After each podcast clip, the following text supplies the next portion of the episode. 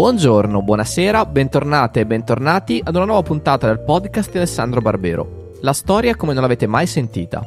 La raccolta indipendente senza scopo di lucro delle lezioni e conferenze del professor Barbero. Questa settimana abbiamo una puntata Barbero Riserva. Dal Festival della Mente 2019 il professore ci racconta della Jacquerie dei contadini francesi del 1358. Buon ascolto.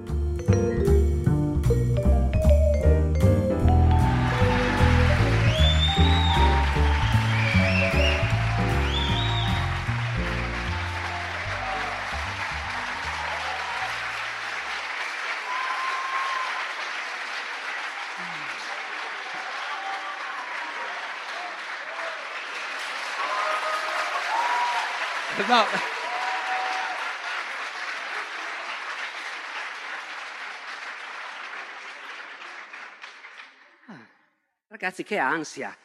Voi non vi rendete mica conto voi cosa vuol dire essere qua. Comunque, comunque, allora lo sapete, noi questa, se- questa sera racconteremo la prima di tre, ben tre rivolte popolari del Medioevo che io mi sono proposto di raccontarvi in queste tre serate. Vi racconto tre rivolte popolari del Medioevo perché il tema di quest'anno del Festival della Mente è il futuro. E c'entra. Vabbè, il futuro, prevedere il futuro è sempre stata un'ossessione dell'umanità, naturalmente. In altre epoche cercavano di prevedere il futuro con sistemi che a loro sembravano razionali, osservando le stelle, oppure interrogando i morti, la negromanzia, anche noi interroghiamo il futuro con sistemi che a noi sembrano razionali, chiediamo agli economisti come sarà il PIL dell'anno prossimo.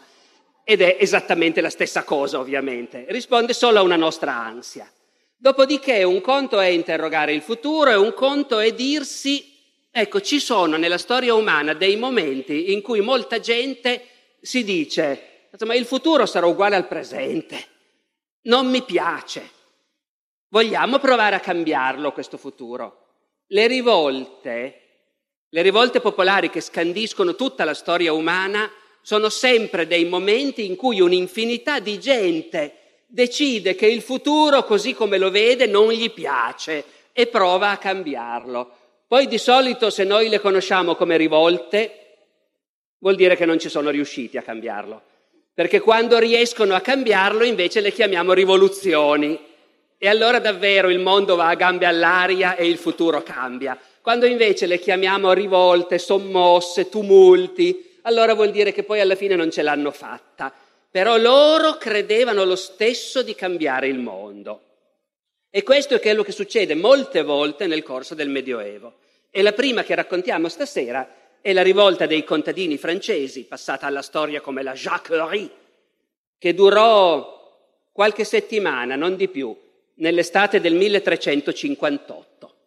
Ecco, prima cosa da segnalare, le rivolte che racconta, adesso non so chi di voi riuscirà a esserci tre sere consecutive e uscirà da qui avendo una conoscenza dettagliatissima delle rivolte popolari nel Medioevo, ma una cosa che accomuna queste rivolte che io vi racconto è che sono tutte brevi, durano poche settimane, poi vengono represse ma in quelle poche settimane succedono cose tali che rimangono per sempre incise nella memoria collettiva.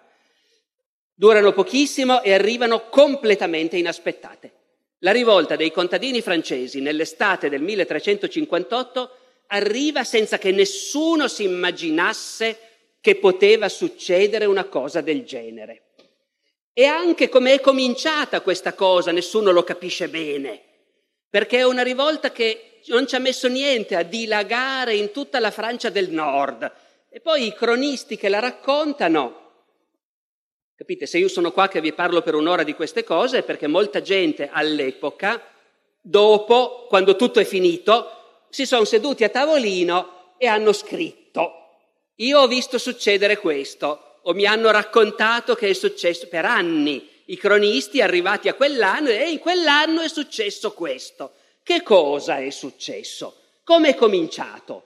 Noi non lo sappiamo se c'è stato un singolo episodio, se uno se lo sapesse potrebbe dire è in quel tale villaggio, quel tale giorno, che è cominciato tutto. Noi non lo sappiamo di sicuro, però quello che sappiamo è che queste cose si espandono rapidamente. Anche se c'è stato un singolo episodio iniziale di questa rivolta, poi, poi ha innescato appunto un contagio fulmineo. Noi potremmo immaginare che nel Medioevo le notizie ci mettessero tanto tempo ad arrivare, sì, rispetto a noi tanto tempo. Però un uomo a piedi fa 30 chilometri tranquillamente in un giorno e se porta una notizia incredibile ne fa anche 50 chilometri un uomo a piedi. Non ci mette molto, capite, la notizia per attraversare un paese, specialmente quando, appunto, che notizia? I contadini hanno cominciato a ammazzare i signori. Poi appunto qualche cronista ha l'idea dell'episodio iniziale. Alcuna, un po' di gente dei villaggi della campagna si riunirono nei loro villaggi dappertutto, senza capi, e dobbiamo stare attenti quando nessuno scrive a caso. Ogni parola ha un peso. Quando un cronista ti dice che questi si sono radunati all'improvviso senza capi, cosa vuol dire? Vuol dire un pregiudizio molto chiaro. Non è una cosa organizzata, non sanno cosa stanno facendo.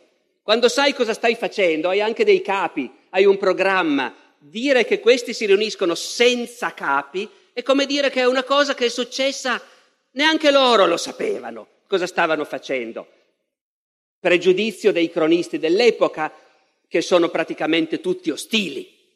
I cronisti appartengono alla classe dirigente, quelli che sanno leggere scrivere, hanno tempo di scrivere libri, è, è classe dirigente. Per loro la rivolta è stata una cosa inspiegabile e orrenda, meno male che alla fine li hanno ammazzati tutti, ecco. Dopodiché, quindi è chiaro, è una roba inspiegabile, assurda, senza capi. E non erano neanche cento all'inizio. E dissero che i nobili e i cavalieri svergognavano e rovinavano il regno e che sarebbe stata una buona cosa distruggerli tutti. Tutti dissero, ha ragione, ha ragione, alla malora chi non ci sta.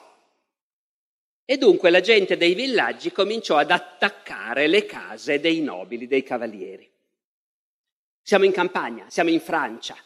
Il regno di Francia nel 300 è un grande, prospero regno, il più grande regno d'Europa, il più popoloso, ma è campagna, non è come l'Italia. L'Italia della stessa epoca, ne parleremo domani con chi di voi ci sarà, la rivolta dei Ciompi a Firenze. L'Italia è un mondo di città, di mercanti, di industria, di soldi che girano. La Francia, pur essendo un regno potentissimo, è quasi tutta campagna. C'è un'unica vera città, Parigi, ne parleremo, tante piccole cittadine, ma Fra- il regno di Francia è campagna, una marea di contadini e una piccola percentuale di nobili. I nobili sono l'1%, il 2% della popolazione da una regione all'altra può cambiare un po', una piccola minoranza e la massa sono contadini. I contadini sono quelli che lavorano, che producono, che pagano l'affitto e che pagano le tasse. I nobili vivono senza lavorare e non pagano niente. Ben inteso, non dobbiamo immaginare, dice, siccome siamo nel Medioevo, i servi della gleba, niente del genere. Non ci sono servi praticamente nella Francia del Trecento, è una società prospera. Girano soldi. Un contadino può anche essere un contadino ricco, però è un contadino, lavora e paga. I nobili non pagano, non pagano l'affitto perché la terra è loro. Mica tutta, eh c'è il capitalismo anche lì. Eh, uno può, se ha i soldi, compra, ci sono contadini che si sono comprati il loro pezzo di terra, ma la maggior parte della terra è dei nobili e che quindi incassano gli affitti. E le tasse? Il re chiede le tasse, ma ai nobili non le fa pagare, perché i nobili cavalieri che sanno fare la guerra servono il re in un altro modo, sono il puntello del suo potere quindi ai nobili le tasse non si fanno pagare, le paga la gente che lavora, naturalmente. E non basta. I nobili hanno anche il potere politico, perché anche se nel regno Scusate questa lezioncina di storia medievale così in tre minuti, eh, ma è per capire che mondo è questo dove vivono questi qua di cui parleremo stasera. Loro vivono in un mondo dove c'è il re, certo, e il re comanda fino a un certo punto, ma in ogni villaggio c'è il signore locale.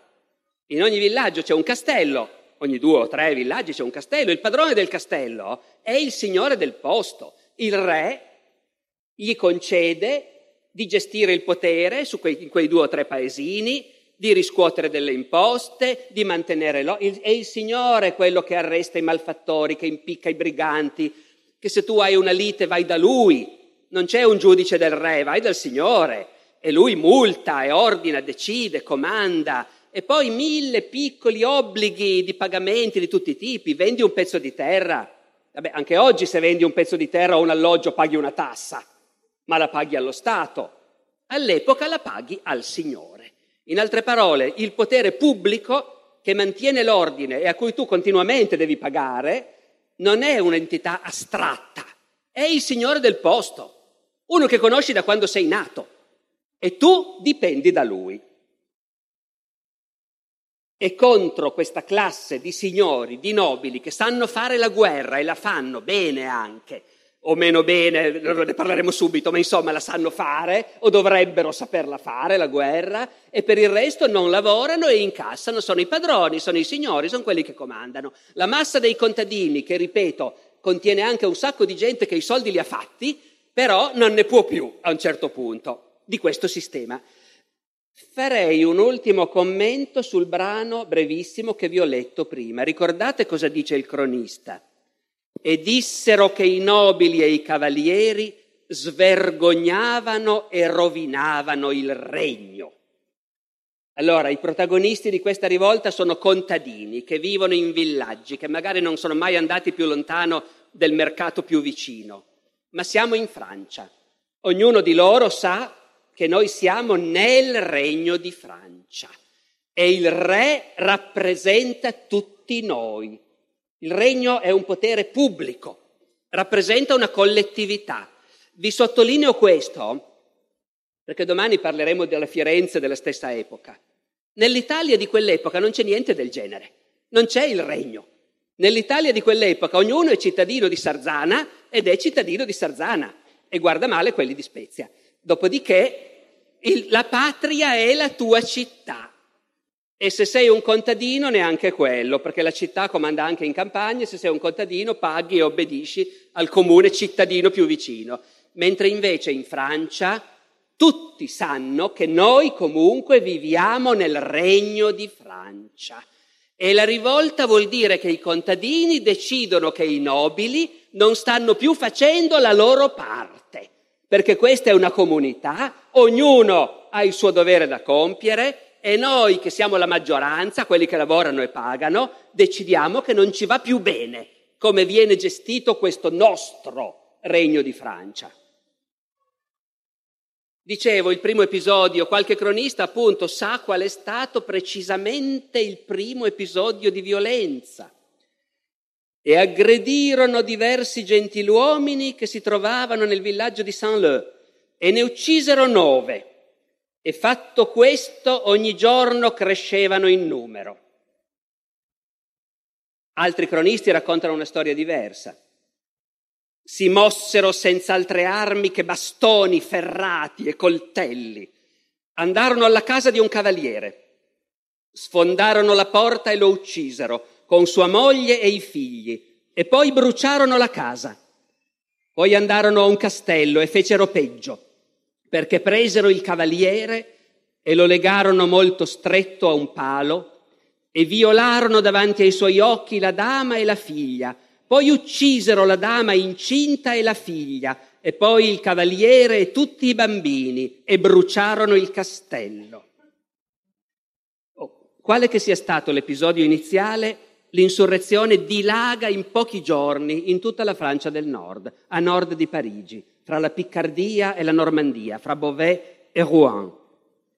E i cronisti descrivono una campagna dove la, fo- la gente in folla abbandona i suoi villaggi e si uniscono a questa massa di gente che va, migliaia ormai, che va da un villaggio all'altro con un'idea fissa in testa. Andiamo a cercare i nobili e li ammazziamo, perché non hanno più diritto di vivere in questo regno.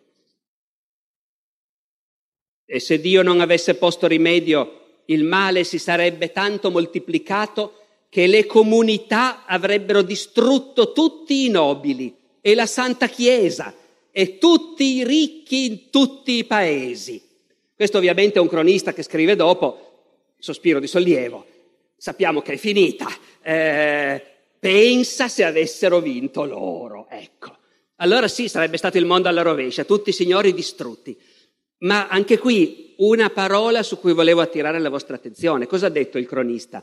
Le comunità avrebbero distrutto tutti i nobili. Comunità è un'altra parola chiave. Anche a livello dei contadini e dei poveri, questa non è una società informe, questa è una società organizzata. Tu abiti in un villaggio, non importa quanto sei povero. Se sei un abitante di quel villaggio, fai parte di una collettività, di una comunità che elegge il suo sindaco, il suo consiglio comunale, che ha dei beni comuni da gestire e ogni anno si litiga perché il sindaco vuole affittarli a buon prezzo ai suoi amici e invece i poveri del villaggio li vogliono usare loro per dar da mangiare alla loro vacca e quindi si litiga e si fa politica. C'è la parrocchia, il parroco, c'è la confraternita, dove gli abitanti del paese, laici, però gestiscono delle attività religiose in concorrenza con la parrocchia. In altre parole, tutti vivono in una comunità dove si fa politica tutti i giorni.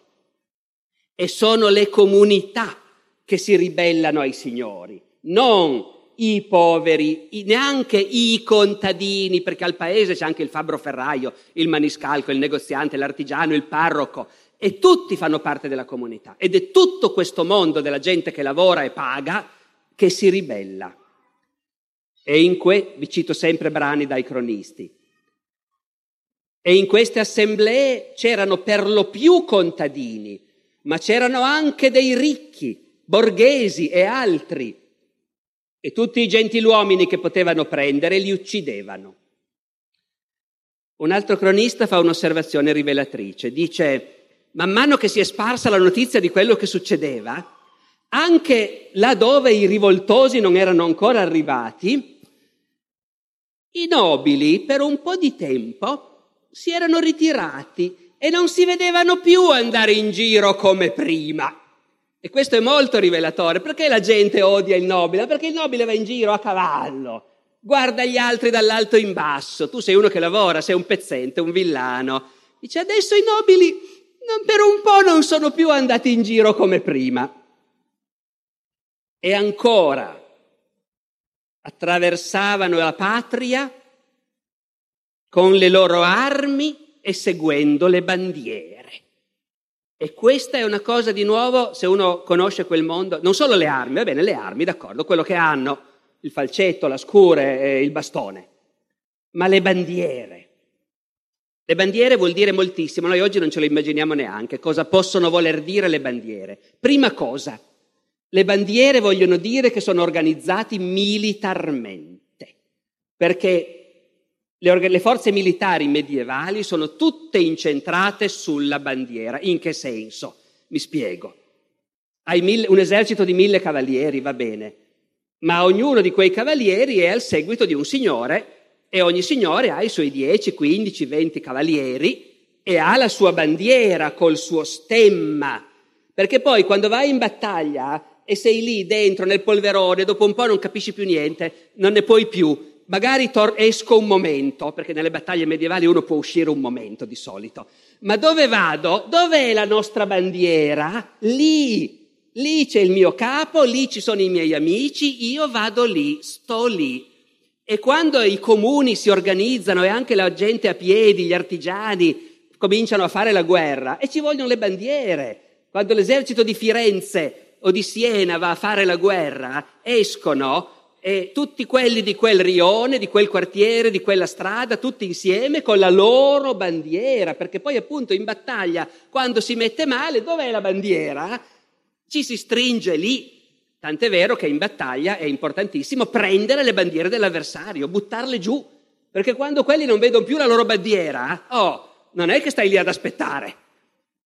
Quindi, prima cosa, hanno le bandiere, vuol dire che questi contadini hanno capito da subito che devono organizzarsi militarmente.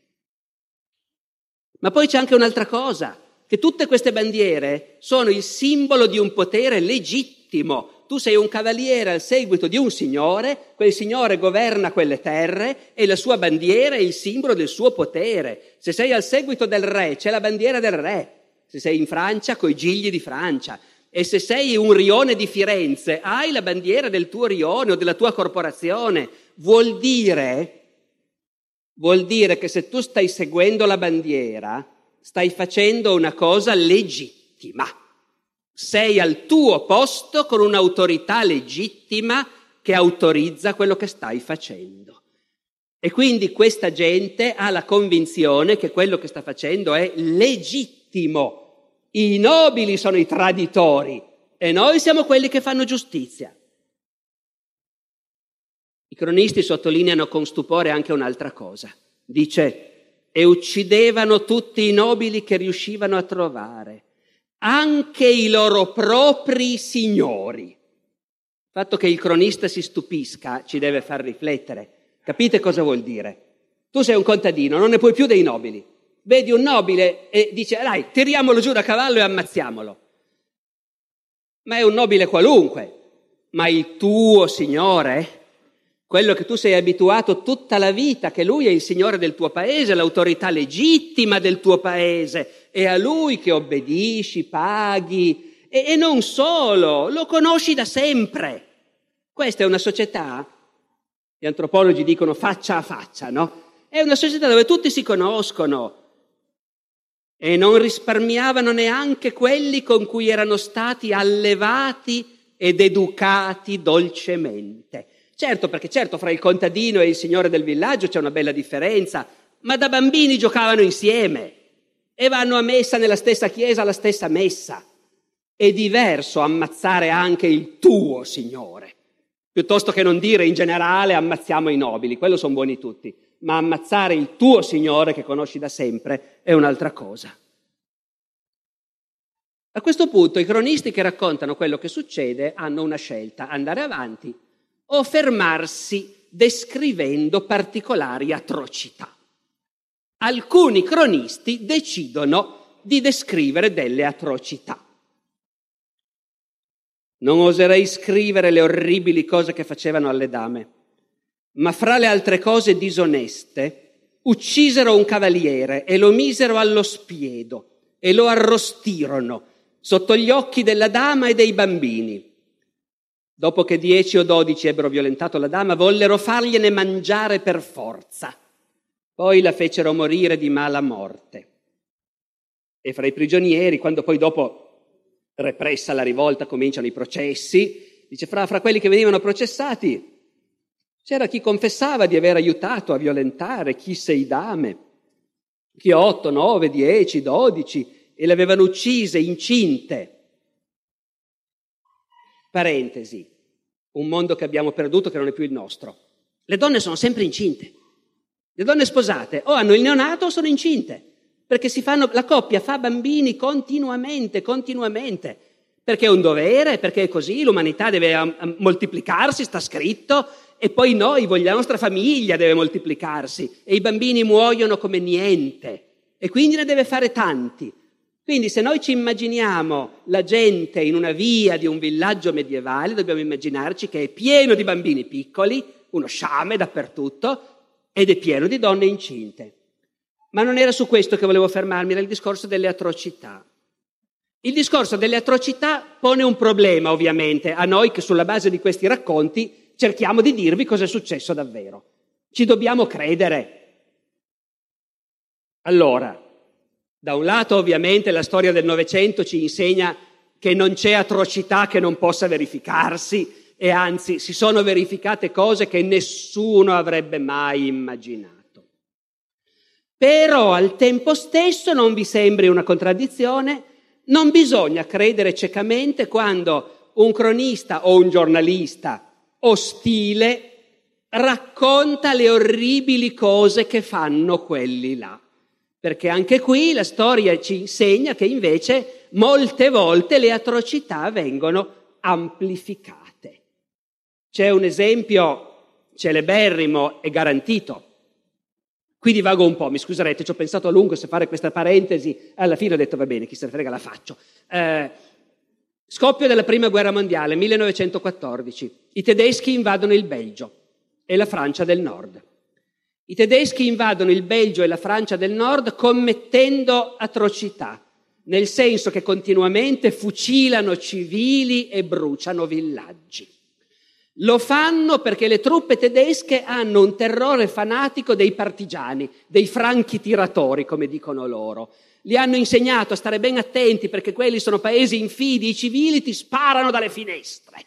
Tutti loro sono convinti di questo. E quindi un esercito di milioni di uomini che attraversa un paese nemico, nel panico, nel terrore che ti sparano addosso dalle finestre, a quel punto succede che ti convinci che ti hanno sparato e quando un capitano che comanda una compagnia in un villaggio si convince che da una finestra gli hanno sparato, non ci mette niente a dire portatemi il sindaco, il parroco, li fuciliamo sul posto e diamo fuoco al villaggio. Quindi i tedeschi attraversano il Belgio e la Francia del Nord nel 1914 commettendo atrocità che per l'epoca sono inimmaginabili. Fucilano e bruciano. Ma i giornali inglesi e francesi cominciano a raccontare che i tedeschi tagliano le mani ai bambini e cavano gli occhi ai bambini e sventrano le donne incinte e se catturano un'infermiera le strappano gli occhi. Tutte queste cose sono scritte su tutti i quotidiani inglesi e francesi dell'epoca, tutto il mondo ci crede, dopodiché si scopre che non c'è assolutamente niente di vero. A questo punto noi siamo dire, attrezzati per sapere che non importa quale atrocità uno commette davvero, chi vuole descriverti sotto una certa luce se ne inventerà delle altre, pornografiche se possibile, eh, ancora più atroci per l'appunto.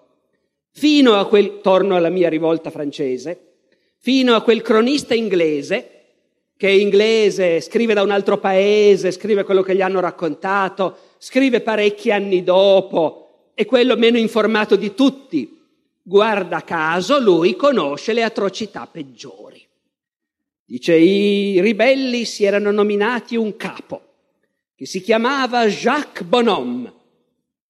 E questo Jacques Bonhomme in molti luoghi strappò i bambini dai ventri delle loro madri e per rinfrescarsi si ungeva il corpo con il sangue di quei bambini. Allora, qui uno si sente di dire no, non ci credo, mi dispiace, non è successo. Anche perché me lo racconti solo tu che non c'eri e scrivi 50 anni dopo, fammi il piacere, dai. Però il meccanismo è chiaro. Questa rivolta ha suscitato un tale terrore, un tale orrore che non c'è niente di così abominevole che non si possa attribuire a questi rivoltosi. Oh, avete sentito? Il cronista dice avevano un capo che si chiamava Jacques Bonhomme. Questa rivolta si chiama la Jacquerie. La chiamiamo così noi, ma la chiamano già così i contemporanei. Perché si chiama così? Qualcuno appunto crede che i ribelli avessero un capo che si chiamava così. Questa cattiva gente aveva un capitano che chiamavano Jacques Bonhomme e avevano fatto un re fra loro che chiamavano Jacques Bonhomme. Eh, Jacques Bonhomme non è mai esistito come singolo personaggio, eh, però, però si dice no, è che Jacques Bonhomme era un soprannome, era un soprannome spregiativo che si dava ai contadini. Lo dice anche un cronista. A quell'epoca i nobili, facendosi beffe degli uomini rozzi e semplici, li chiamavano Jacques Bonhomme. Io devo dire che mi stupisco un po' perché il cronista è un contemporaneo. Cosa vuol dire a quel tempo? Se stai scrivendo in quell'epoca alla gente che c'era, e senti il bisogno di spiegare. Non lo so, a me non mi torna tanto. Io sono arrivato a pensare che probabilmente Jacques Bonhomme era tutt'al più una specie di maschera, come chi dicesse, non so, lo zio Sam che personifica gli americani, Pulcinella che può personificare, no, ecco, è Gianduia se volete. Allora, Jacques Bonhomme magari personificava i contadini, ma nessuno aveva mai chiamato Jacques i contadini in genere. Invece, e questa è una cosa importante, o meglio che a me sembra interessante, anche se non me la spiego bene. Eh? Quando scoppia la rivolta si sente il bisogno di dare un nome a questi rivoltosi. Egli si appiccica questo soprannome di Jacques. E questa è una cosa che accomuna quasi tutte le rivolte nel Medioevo e anche nell'età moderna. Si arriva fino alla rivoluzione francese, eh? i sanculotti. A me piacerebbe sapere se sanculotti si diceva davvero già prima o se invece è quando questi prendono il potere che cominciano a chiamarli i sanculotti, quelli che portano i calzoni, non portano i calzoni corti dei nobili. Le rivolte nel Medioevo e nell'età moderna quasi sempre si inventano un nome per i ribelli. È una cosa misteriosa perché non si capisce chi è che se lo inventa, chi è che glielo dà. E c'è qualcosa di molto profondo, evidentemente, nel fatto di aver bisogno di avere un nome, che vuol dire che tu sei di quelli lì. Ecco, sei uno di quelli. Gli Jacques se lo danno da soli questo nome, qualche cronista dice così. Questa gente che si dicono gli Jacques, gli Jacques come dicevano loro, oppure glielo danno gli altri questo nome. I villani che a partire da quel momento furono chiamati Jacques. Queste comunità che la gente chiamava Jacques Bonhomme, la compagnia degli Jacques. È una terminologia che arriva anche nel linguaggio ufficiale, nel linguaggio dei documenti prodotti dallo Stato. E qui mi fermo un attimo, perché vi devo raccontare un altro pezzettino di come funzionava quel mondo. Faccio un piccolo salto in avanti.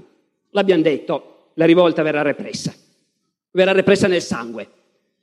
Ma a un certo momento una caratteristica della giustizia nel Medioevo e che dopo che hai impazzato, però poi ci si ferma e si dà un bel colpo di spugna ed è tutto finito, perché l'autorità suprema, l'autorità del re, si caratterizza per il fatto che fa giustizia, spietatamente se ce n'è bisogno, ma anche per il fatto che può graziare.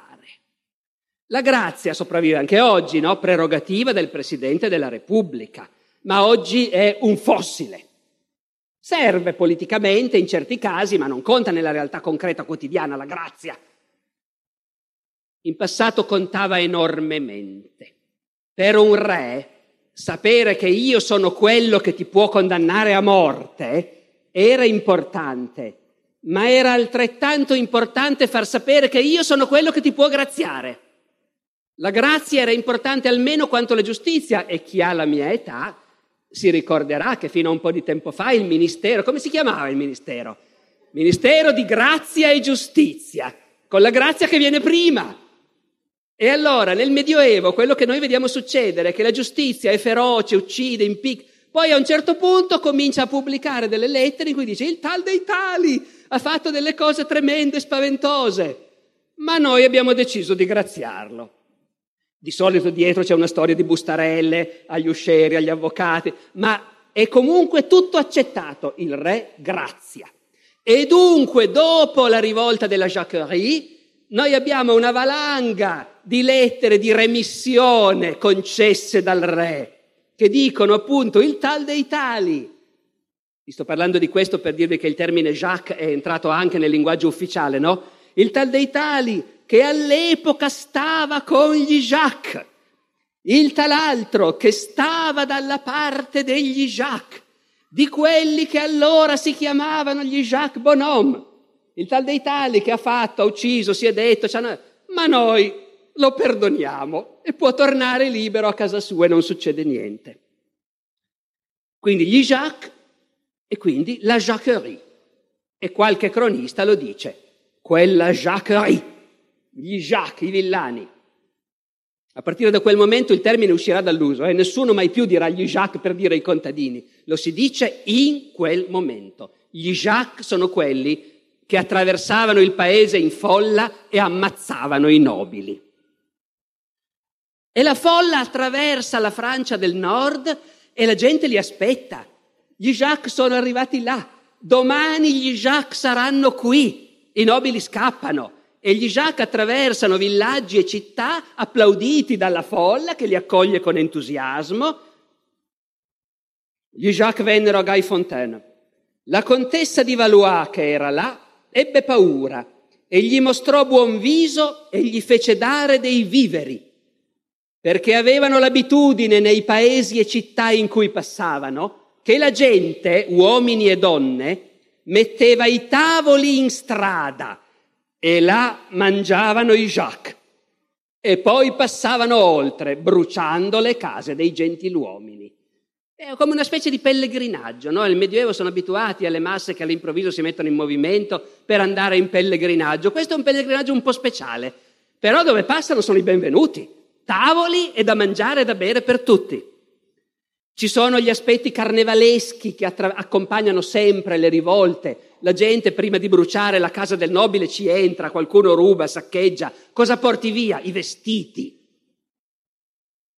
Portavano via la roba e rivestivano se stessi e le loro donne contadine in modo più pittoresco. È chiaro, se ce l'hai con il nobile è anche per quello, lui va vestito tutto colorato. Gli abiti colorati sono cari. Noi siamo tutti vestiti di abiti tessuti in casa, tutti grigi. Ma adesso che abbiamo saccheggiato il castello, anche mia moglie si pavoneggia con l'abito colorato della contessa. E hanno anche i simboli. Una di queste lettere di remissione, in cui si perdona un tizio, il quale, all'epoca in cui i plebei del Beauvaisis si erano mossi contro i nobili del paese, lui prese e portava sul suo cappello, al posto della piuma, un aratro di legno e diceva che lui stava dalla parte degli Jacques. Allora capite, siamo in pieno Robin Hood, no? C'è il cappello con la piuma e lui al posto della piuma si è messo un piccolo aratro di legno. E l'aratro è un carico di significati simbolici. L'aratro Arare naturalmente è il principale dei lavori contadini, è il più importante dei lavori contadini, è un simbolo. Tenete conto che il verbo che noi usiamo, il verbo lavorare, che per noi indica qualunque tipo di attività lavorativa, in francese labourer significa arare il campo. Cioè nell'inconscio collettivo dei francesi lavorare vuol dire arare il campo, quello è il lavoro. Ma naturalmente l'aratro è un attrezzo costoso. Mica tutti gli abitanti della campagna hanno l'aratro, i pezzenti non ce l'hanno. Quelli, I braccianti che lavorano a giornata, eh, quelli non ce l'hanno mica. Avere l'aratro e i buoi vuol dire che sei qualcuno al villaggio. Di nuovo, non è la rivolta dei pezzenti, è la rivolta di tutto un mondo che è convinto di poter benissimo stare in piedi da solo, anche senza i nobili a cui dover obbedire. Ora, fin qui non abbiamo parlato delle motivazioni immediate che li muovono. Hanno deciso che sono stufi. Ma perché hanno deciso che sono stufi? Vabbè, qualche cronista naturalmente dice, ma non lo sapevano neanche loro cosa volevano fare. Poi ai processi tu chiedevi all'imputato perché sei andato? Rispondevano che non sapevano, tranne che l'avevano visto fare agli altri. E allora anche loro, ecco, ma qualche cronista è più preciso. I contadini venivano depredati da ogni parte e non c'era nessuno che resistesse ai briganti e ai nemici. E perciò i contadini dissero insorgiamo contro questi nobili traditori che si sono dimenticati di difendere il regno e non pensano ad altro che a divorare le sostanze del popolo. Allora, cosa sta succedendo? Cosa c'è nell'inconscio di questa gente?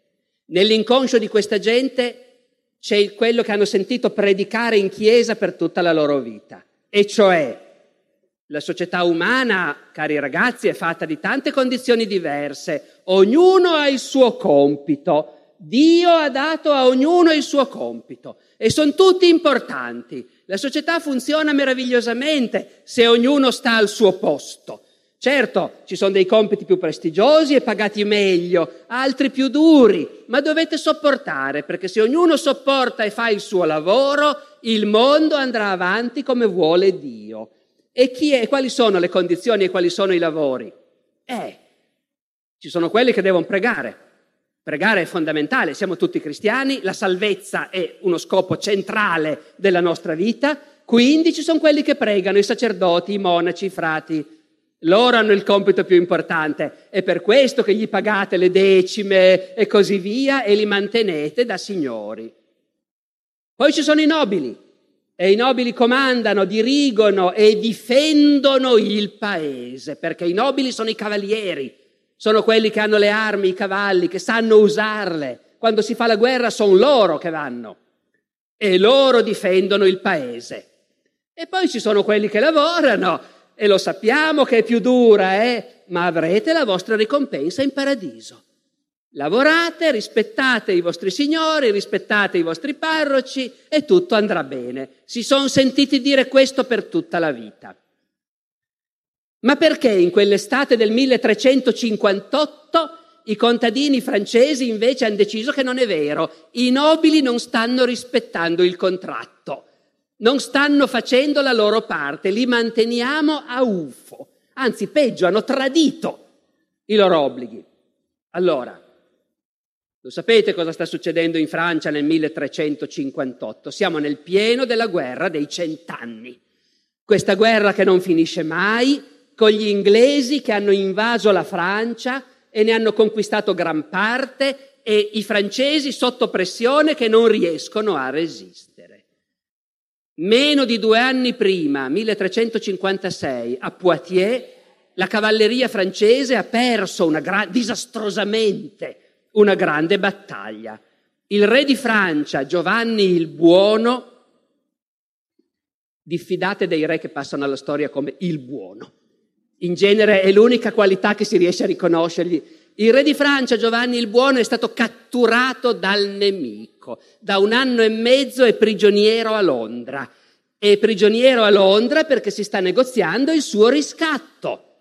Perché nelle guerre fra cavalieri c'è questa piacevole usanza che tu, in linea di massima, il nemico, se puoi evitare, non è che lo ammazzi, poi si muore come mosche lo stesso, ma L'idea di fondo è se riesco a catturarlo, il nobile nemico, e me lo porto a casa, e poi si comincia a ragionare, tu come ti chiami? Quanti castelli possiedi? Quanto paga la tua famiglia? Questa è la consuetudine assolutamente universale, rispettata, seguita da tutti, normalissima. Ovviamente, perché uno perché fa la guerra? Vabbè, per divertirsi, ma poi soprattutto per arricchirsi. E quindi uno fa la guerra così come gioca d'azzardo. Se mi va male, va male, ma se va bene divento ricco. Quindi è consuetudine normale della cavalleria far pagare il riscatto al nemico catturato. Qui voi capite, abbiamo catturato il re.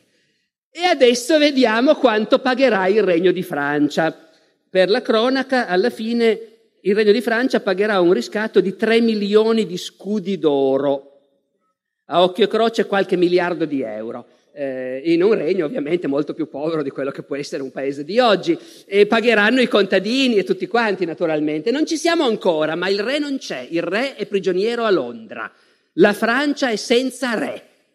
C'è un giovane principe reggente, il delfino, che nessuno sa se valga qualcosa, il re non c'è. La guerra è persa e non è finita però, c'è la tregua, mentre si negozia il riscatto, tregua. Ma queste sono guerre combattute da mercenari, i quali se non li paghi e devono mantenersi lo stesso. E quindi anziché saccheggiare sotto comando, saccheggiano in proprio. Il paese continua a essere battuto dai mercenari e i nobili non sono capaci di proteggere i loro contadini. I nobili l'hanno fatto vedere a Poitiers che cosa valgono. Niente. Li abbiamo mantenuti tutta la vita nel lusso per difendere il regno e loro sono stati sbaragliati e hanno lasciato che il nostro re venisse catturato dal nemico. E noi dovremmo continuare a mantenerli, ma li ammazziamo tutti. E però c'è anche un altro dettaglio, perché la situazione è complicata. E vedete, abbiamo, siamo partiti dal dire i contadini si arrabbiano contro i signori, ma la politica è una cosa complessa anche allora. Vi dicevo prima che c'è un giovane reggente e questo giovane reggente, Carlo il Delfino, si era rifugiato a Parigi, che è l'unica grande città del regno. Parigi è una vera grande città piena di mercanti, di artigiani, dove girano un sacco di soldi ed è un comune organizzato. Chiaro, non è come i comuni italiani che non ubbidiscono a nessuno. Parigi obbedisce al re.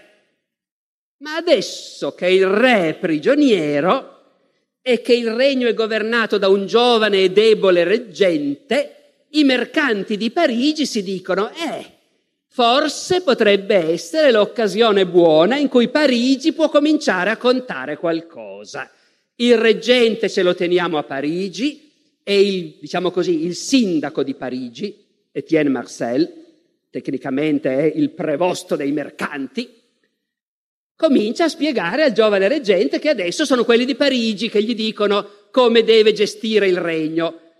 Peccato che il giovane reggente scappa da Parigi e comincia a radunare truppe per riprendersela con la forza. Quindi Parigi è in stato di ribellione e di assedio. E il reggente ha dato ordine a tutti i nobili i, che hanno i castelli in tutta la zona intorno a Parigi di mettere guarnigioni nei loro castelli per bloccare le strade, impedire che Parigi riceva rifornimenti, mettere guarnigioni nei castelli. Attenzione, noi oggi andiamo a visitare un castello del 300, che ne so, Fenice in Valle d'Aosta, e ce lo immaginiamo pieno di armigeri. Nemmeno per idea. Gli armigeri costano. Normalmente si abita il padrone, la moglie, qualche domestico, basta. Ma quando c'è minaccia di guerra, tocca fare questa cosa che li riempie tutti di ripugnanza e disgusto. Tirare fuori dei soldi e assumere qualche soldato per fare la guardia sugli spalti. Bisogna farlo. Il reggente ha chiesto ai nobili di fortificare i loro castelli. I nobili allargano le braccia e si rassegnano. Quindi quindi ci vogliono soldi per reclutare dei soldati e viveri, riempire questi castelli di viveri per mantenere queste guarnigioni. Chi paga? I nostri contadini. Di conseguenza, quello che ci rivela un cronista è l'unico che ha fatto questo collegamento. Dice, proprio in quel momento, in tutta quella zona, i nobili avevano cominciato a dire ai contadini pagate, eh, fuori i soldi, fuori i viveri, requisizioni, confische, tasse, perché dobbiamo fortificare i castelli. E lì, dice quel cronista, che i contadini hanno fatto due più due e dissero che i cavalieri che dovevano difenderli avevano deciso di impadronirsi di tutti i loro beni. Quindi è lì che traboccano il vaso. Non ne possiamo più. Qualche cronista si dice, ma sono i parigini che li hanno sobillati? Perché c'è sempre naturalmente questa idea, quegli ignoranti dei contadini da soli. Cosa vuoi che facciano due più? Dai! Invece gli astuti parigini probabilmente li hanno sobillati. Ora non sembra che i parigini li abbiano proprio sobillati, ma di sicuro quando si è sparsa la voce di quello che succedeva nelle campagne, a Parigi si sono fregati le mani. Quando il prevosto dei mercanti e quelli del suo partito seppero queste notizie, fecero finta di essere corrucciati, ma mai nessuno che andasse lì fu rimproverato o punito da loro. In altre parole, i ribelli vanno e vengono liberamente con Parigi e nessuno gli dice niente. Anzi, i parigini, già che ci sono, escono in armi e vanno a prendere i castelli intorno a Parigi per evitare che il reggente li usi contro di loro.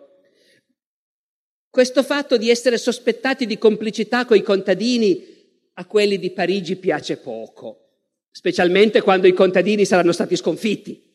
Allora a quel punto Etienne Marcel scriverà una lettera agli altri comuni di Francia per dire che non è vero che loro a Parigi hanno aiutato i ribelli, assolutamente no. Ehm, è vero che gli hanno mandato della gente, dice Etienne Marcel, ma non li abbiamo mandati per aiutarli, li abbiamo mandati per cercare di frenarli un po', per ridurre i loro eccessi. Dice, noi gli abbiamo scritto, di non uccidere le mogli e i figli dei gentiluomini, a meno che non fossero nemici della città di Parigi. In quel caso anche le mogli e i figli va bene. Insomma, complicità di sicuro, anche se non li hanno forse sobillati. E dunque, e dunque questa marea di contadini non si sta muovendo nel nulla, in un tempo, questo è il punto importante, capite? Non è un tempo sempre uguale, eterno, no, no, è quel momento lì, è la congiuntura, è cosa è successo l'anno scorso, cosa sta succedendo adesso. La gente lo sa ed è quello che fa muovere la gente. Dopodiché, arrivati a questo punto, anche perché il mio tempo sta per scadere, a questo punto in realtà comincia anche il riflusso di questa rivolta. Ne ho ancora per un pochettino, eh, ma insomma, vabbè. Comincia il riflusso. Hanno attraversato mezza Francia saccheggiando castelli e case signorili e uccidendo i gentiluomini su cui riuscivano a mettere le mani, loro, le mogli, i bambini. I nobili scappavano dappertutto. Cavalieri e dame, scudieri e damigelle ovu- fuggivano ovunque dove potevano, coi bambini in collo, qualcuno in camicia. Un gran numero di loro si rifugiano in una cittadina vicino a Parigi che si chiama Mo, Meaux. A Mo c'è un mercato in un'ansa della Marna, quasi completamente circondato dal fiume, murato, una piccola fortezza. Lì sono affluiti centinaia di nobili con le loro mogli, le loro figlie, i bambini. Tutta questa gente è lì terrorizzata, sono chiusi lì dentro, vedono il fumo dei loro castelli che bruciano lontano nella campagna, non sanno cosa fare. Ci sono centinaia di nobili, eh, maschi, uomini d'arme, ma sono talmente terrorizzati che non sanno cosa fare. Quando a Parigi si viene a sapere che lì a Mo, che è a mezza giornata da Parigi, a piedi, vicinissimo. Ci sono tutti quei nobili. Da Parigi esce una massa di sanculotti, ci verrebbe da dire, se fossimo nel 1789, una massa di popolani di Parigi armati per andare a farla finita con tutti questi nobili che stanno lì a Mo. I parigini arrivano a Mo, dove il sindaco di Mo aveva giurato ai nobili di proteggerli ma arrivando la folla dei parigini, il sindaco di Mogli fa aprire le, le porte della città, la pagherà poi cara. E fecero mettere per le strade tavoli e tovaglie, e sopra pane, vino e carne. C'è sempre questa cosa ricorrente, questi vanno, poi devono mangiare. Però c'è un dettaglio che vi ho letto e non avrete fatto caso. Lo sottolineo perché il Medioevo è uno strano mondo. Tovaglie. Nel Medioevo nessuno era così miserabile da non mettere una tovaglia sul tavolo. L'idea di mangiare su un tavolo di legno senza metterci una tovaglia non sarebbe venuta in mente assolutamente a nessuno. Sarebbe stata la peggior rozzezza e volgarità che si... Per cui i ribelli che arrivano a Mo trovano i tavoli con le tovaglie. Ora, a Mo è appena arrivato un soccorso inaspettato. Qui partiamo per paesi lontani, voi mi scuserete, ma è un mondo complesso questo, lo vedete. Sono appena arrivati a Mo un gruppo di cavalieri capeggiati da due grossi nobili della Francia del Sud, che si chiamano il Conte di Foix e il Captal de Bouc. Il Conte di Foix e il Captal de Bouc sono un grosso personaggio del partito francese e un grosso personaggio del partito inglese. Quando c'è la guerra si scannano, però sono parenti, amici, in questo momento c'è la tregua, sono andati insieme in vacanza sul Baltico. Cosa vuol dire che sono andati in vacanza sul Baltico? In Prussia. Vacanza e pellegrinaggio anche, eh? ci, ci si salva anche l'anima, è bellissimo. In Prussia ci sono i cavalieri teutonici, i quali fanno la guerra contro queste sciagurate tribù pagane, i pruteni, i lituani, eccetera. Tutta Europa sa che in quella lontana frontiera del mondo civile i prodi cavalieri teutonici cercano, a modo loro, di cristianizzare i barbari pagani. E vuoi non andare a dargli una mano? È certo che ci vai. Quando un nobile è disoccupato, tempo di tregua nella guerra dei cent'anni, per fortuna poi ricomincia, darà lavoro a lungo, ma adesso siamo in tregua, quindi cosa potremmo fare di divertente? Facciamo un pellegrinaggio in Prussia. Quando tu arrivi là, i cavalieri teutonici ti accolgono a braccia aperte, ti fermi qualche mese, fai un po' la guerra con loro, scanni qualche pagano, ti pagano bene, mangi, bevi, ti salvi l'anima, vai al pellegrinaggio da Maria di Cestocova e poi torni a casa felice e contento. Il conte di Foix e il capital de Bouc, con qualche decina di uomini d'arme, sono tornati dalla Prussia. Arrivano in Francia e gli dicono: Non sapete cosa sta succedendo in Francia? I contadini si sono ribellati, i nobili sono tutti fuggiti. Ah, ora sono fuggiti, ci sono un sacco di damigelle in pericolo nel mercato di Mo. Capisci che se sei tornato dalla Prussia, sei lì allenato, in forma, cosa c'è di meglio? Damigelle in pericolo. Andiamo a salvarle. E quindi il conte di Foix e il capital de Bouc sono arrivati. I due buoni cavalieri si accordarono di andare a vedere le dame e confortarle per quanto potevano. Poi non si sa mai cosa ci scappa, no? Tante donne. E quindi sono arrivati lì con una quarantina di uomini d'arme e sono entrati nel mercato. I parigini non lo sanno. I parigini, dopo aver mangiato e bevuto, si presentano tracotanti alla porta del mercato di Mo, dicendo adesso sfondiamo e ammazziamo tutti. Le porte si aprono ed escono tutti questi cavalieri in armatura ben schierati. Dice un cronista, a quel punto i parigini non ebbero più tutta quella voglia di andare avanti che avevano prima. Ma i cavalieri a questo punto attaccano. E qui c'è uno dei passi più straordinari dal punto di vista proprio dell'idea del cronista che il mondo è fatto di due razze diverse, cioè i nobili e i villani sono due razze diverse. Si misero davanti a questi villani neri e piccoli e male armati, con la bandiera del conte di Foix e il pennone del Captal, e lancia in pugno. E caricano e i parigini si disperdono e vengono inseguiti e fatti a pezzi e li ammazzarono come bestie e ne uccisero tanti che erano tutti stracchi e sporchi, cioè non ce la fai più dalla stanchezza a forza di ammazzarne e li gettavano a mucchi nel fiume Marna e li uccidevano come maiali gli uni sugli altri. Le vie erano così strette che non si passava. E poi a questo punto, messi in rotta i parigini, a questo punto i nobili dicono dov'è il sindaco di Mo che li ha fatti entrare? e i villani della città che si erano, ecco, e a questo punto danno fuoco alla città e la bruciarono tutta con tutti i villani del borgo che riuscirono a chiudere dentro. Il sindaco è arrestato, messo a morte. Atto finale. Entrano in scena due nuovi personaggi. Tardissimo, dieci minuti al massimo, finiamo. Atto finale. Gli Jacques, che hanno capito che i nobili stanno cominciando a reagire, si sono nominati un capo. Un capo perché per combattere bisogna avere qualcuno che ti dà un minimo di ordine. Dice un cronista, un contadino più furbo degli altri, che si chiamava Guillaume Cal.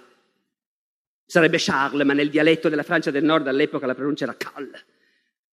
Questo Guillaume Cal, un uomo che se ne intendeva, che sapeva parlare bene, di bell'aspetto, e gli Jacques ne fecero il loro capo ma lui vedeva bene che era gente che non avrebbe combinato granché e rifiutò di comandarli, ma gli Jacques lo presero e ne fecero il loro capo, insieme con un uomo che era ospedaliere, cioè frate dell'ordine di San Giovanni, ordine militare, e aveva visto la guerra.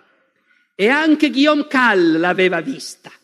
In altre parole, qui adesso subentra un aspetto fondamentale. Questa massa di contadini armati, alla me- belle meglio, ma sono tanti, fanno tanta paura, ma se si trovano in campo aperto davanti a dei nobili non hanno speranza, perché i nobili sanno fare la guerra e i contadini no.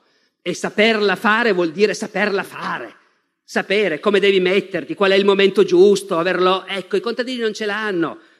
Tanto che Guillaume Cal, e, e quindi si cercano due che almeno la guerra ogni tanto l'hanno vista e l'hanno fatta, e li costringono a comandarli. E l'altro personaggio che entra in scena è un po' il contraltare del re di Francia Giovanni il Buono che se ne sta prigioniero nella torre di Londra. Questo è il re di Navarra. La Navarra è un piccolo regno indipendente sui Pirenei, più tardi sarà annesso alla Francia, se voi ricordate, dal tempo dei tre moschettieri in poi il re di Francia si chiama re di Francia e di Navarra. All'epoca è un piccolo regno indipendente e il re di Navarra ha il piacevole soprannome di Carlo il Malvagio. Carlo il Malvagio, re di Navarra, è cugino del re di Francia ed è convinto che il regno di Francia toccherebbe a lui, per cui è tutta la vita che intriga per diventare re di Francia. Si è messo d'accordo con quelli di Parigi era a Parigi d'accordo con Etienne Marcel per farsi sponsorizzare come futuro re di Francia. Anche gli inglesi lo appoggiano. E i cronisti a questo punto a sorpresa ci dicono e gli Jacques pensavano di essere appoggiati da lui. Gli Jacques pensavano di trovare un alleato. Dicono alcuni che gli Jacques si aspettavano che il re di Navarra dovesse aiutarli per l'alleanza che aveva col prevosto dei mercanti. Ma allora capite come dalla rivolta senza capi, insensata che abbiamo visto all'inizio, che roba che viene fuori. Viene fuori un mondo dove si sa, certo, c'è Parigi e c'è il re di Navarra e il nostro re è là e questo, e c'è la politica sostanzialmente. Ci sono delle prospettive. Gli Jacques pensano che il re di Navarra potrebbe essere la loro carta vincente. Ma anche i nobili lo pensano. E i nobili vanno da Carlo il Malvagio e gli dicono, Sire, voi siete l'uomo più nobile del mondo. Non potete lasciare che la nobiltà sia annientata. Se questa gente che si dicono gli Jacques dura a lungo, e se i comuni cittadini li sostengono, abbatteranno la nobiltà. E il re di Navarra decide che è vero, che tocca a lui risollevare le sorti della nobiltà di Francia e marcia contro gli Jacques. E li trova. Perché quando si è saputo che arrivava, Guillaume Cal ha detto agli Jacques che non era il caso di stare a aspettarlo e che era molto meglio andarsene tutti a chiudersi dentro Parigi. Ma gli Jacques rifiutano. Avevano troppa fiducia in se stessi perché si vedevano in gran numero. A questo punto sono costretti a combattere e Guillaume Cal e l'ospedaliere cercano almeno di schierarli con un po' di ordine, in reparti separati, come si faceva nel Medioevo, perché quando un reparto va dentro e poi fra un'ora saranno senza fiato e allora dobbiamo avere un altro reparto fresco dietro.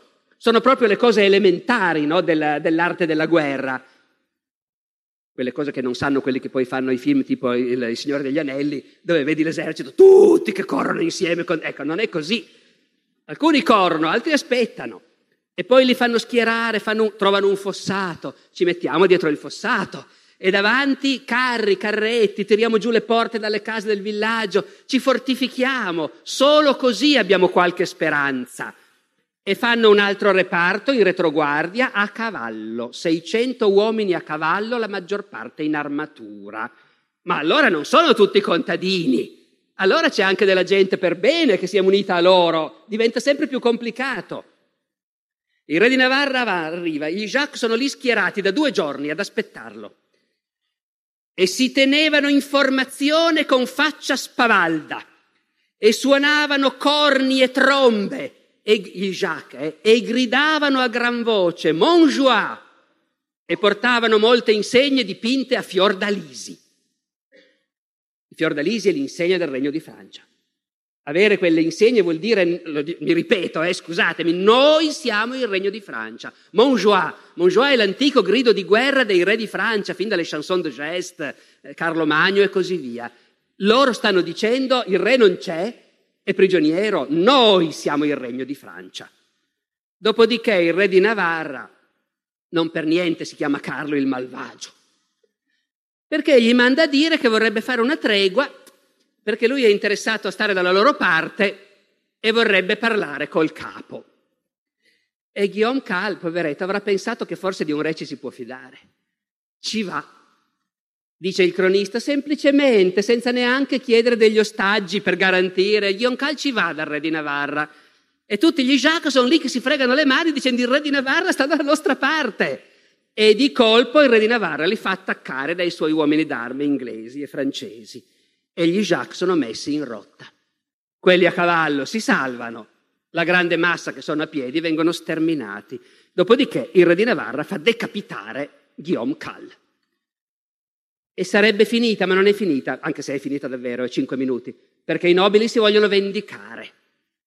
Avete fatto la vostra parte, adesso tocca a noi. E i nobili fanno venire altri nobili da altre regioni, si armano e cominciano a dare la caccia ai contadini. Attaccarono questa mala gente da tutte le parti e li uccidevano e li impiccavano ai primi alberi che trovavano. Gli uomini d'armi andarono di villaggio in villaggio, bruciarono e saccheggiarono tutti, tutto, agli uni come agli altri, perché non avevano tempo di fare un'inchiesta. In altre parole, dovunque i contadini si sono ribellati, adesso è ammazzali tutti. Ci saranno i colpevoli e gli innocenti, non importa, non abbiamo tempo. Il sire di Cussì attaccò i contadini e li distrusse, ne impiccò e fece morire di mala morte così tanti che non è da credere a raccontarlo. Ne bruciarono in una chiesa ben trecento. Il conte di Rusili fece impiccare le loro porte. E il paese fu bruciato in molti luoghi e il popolo ucciso e inseguito e le loro ricchezze prese, che erano molte. Di nuovo, questi contadini ribelli non sono dei disperati che muoiono di fame. È un mondo contadino agiato che non ne può più di pagare le tasse. Ma adesso i nobili saccheggiano, rubano, si impadroniscono di tutto. A Parigi, il prevosto dei mercanti Etienne Marcel scrive una bella lettera a tutti i comuni di Francia dicendo eh ma adesso stanno esagerando, la repressione è scappata di mano, ma anche Etienne Marcel ha perso la sua occasione. Il popolo di Parigi è volubile e vedendo che le cose si mettono male passa dall'altra parte. Per cui pochi giorni dopo, il 21 luglio 58, Etienne Marcel viene ammazzato dagli stessi parigini che lo avevano eletto. E si dà la caccia ai contadini per giorni, si bruciano villaggi, si porta via la loro roba. Finalmente, quando i nobili ne hanno abbastanza, se ne tornano a casa e la giaccheria è finita. Rimangono poche pendenze. Il re Giovanni verrà liberato fra due anni, resterà ancora due anni prigioniero a Londra, poi verrà liberato con promessa di pagare il riscatto e lasciando due dei suoi figli in ostaggio in Inghilterra. Poi, siccome il riscatto tarda a raccogliersi, uno dei due figli del re scappa dall'Inghilterra e se ne torna in Francia.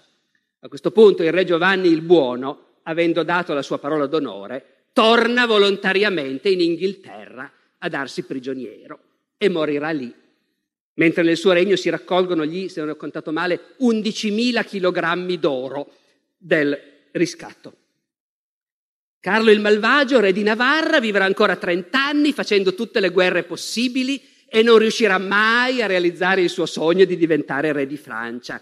Il reggente Carlo, che noi abbiamo appena nominato e che sembrava un burattino, un ragazzino, diventerà il buon re Carlo V, Carlo V il saggio, uno dei migliori re di Francia della storia, e riconquisterà agli inglesi quasi tutta la Francia.